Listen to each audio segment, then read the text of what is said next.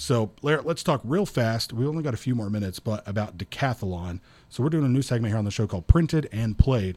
This is decathlon from Reiner Knizia. I saw this on Hamtag this morning, and they're doing their top five favorite sports games. So uh, this is just a free game that Reiner Knizia did. I can't remember the year. It was 2003 or 2008. But it's designed by Reiner Knizia and published free online.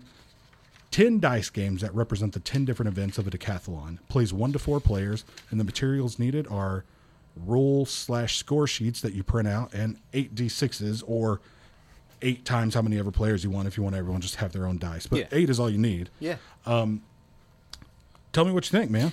All right, so it is this guy is just endlessly impressive in the inventiveness and the skill in which he takes something as simple as a it's sort of a Farkle like press your luck. Uh-huh. Some of them have aspects of, but he actually made these somewhat like the games they're representing to the degree that y- I mean it's like watching a race. Uh, if it's a race, like the hundred meter dash, okay, you are dividing into two sets, like rolling them, deciding which ones to keep, but trying to. I- just, it's really amazing. But then you go into the 400 meters, which is four times. So then you divide your eight dice into four sets of two instead of two sets of four. Yeah, And you're doing the same thing and dropping the sixes. Like, really cool stuff. yeah, And so you've got the 100 meters, 400 meters, 110 meter hurdles, long jump, shot put, high jump, uh, javelin, 1500 meters, and discus and pole vault. And uh, two of the coolest ones I thought were uh, the high jump and the pole vault because they have like a list of even numbers from uh, 10 to 30 on the high jump. And what is it? 10 to, 48. 48. on the pole vault, which is insane. yeah. Um, I don't think that's and you have to decide I'm going to go for this number or I'm going to skip it on each one, and then you uh, on the high jump you roll uh, how many is it? Uh, I believe like five dice. Yeah, you roll five dice and try to get ten. So if you get it, you circle it. And then you're like, okay, I'm going to go for the twelve. You try to get twelve with five dice, but if you roll a one, then that turn is invalid. like you, you hit the pole. Uh huh. And um, you can go as high as you can go. I mean, up to thirty. That'd be like rolling Yahtzee with all sixes. Yeah, crazy. In one roll. Yeah, because Um, you don't get. I mean, you can not. That's not one of the games you freeze. You got to get it all in one roll. Uh huh.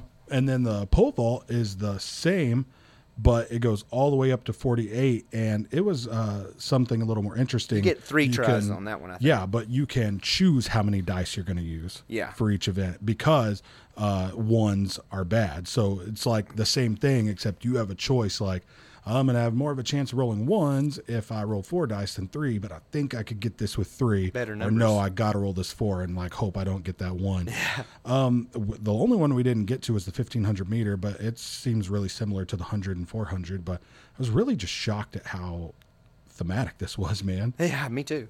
For a piece of paper and eight dice, Yeah, how thematic this set of 10 dice games are. And we really like dice games. We love Farkle, stuff like that.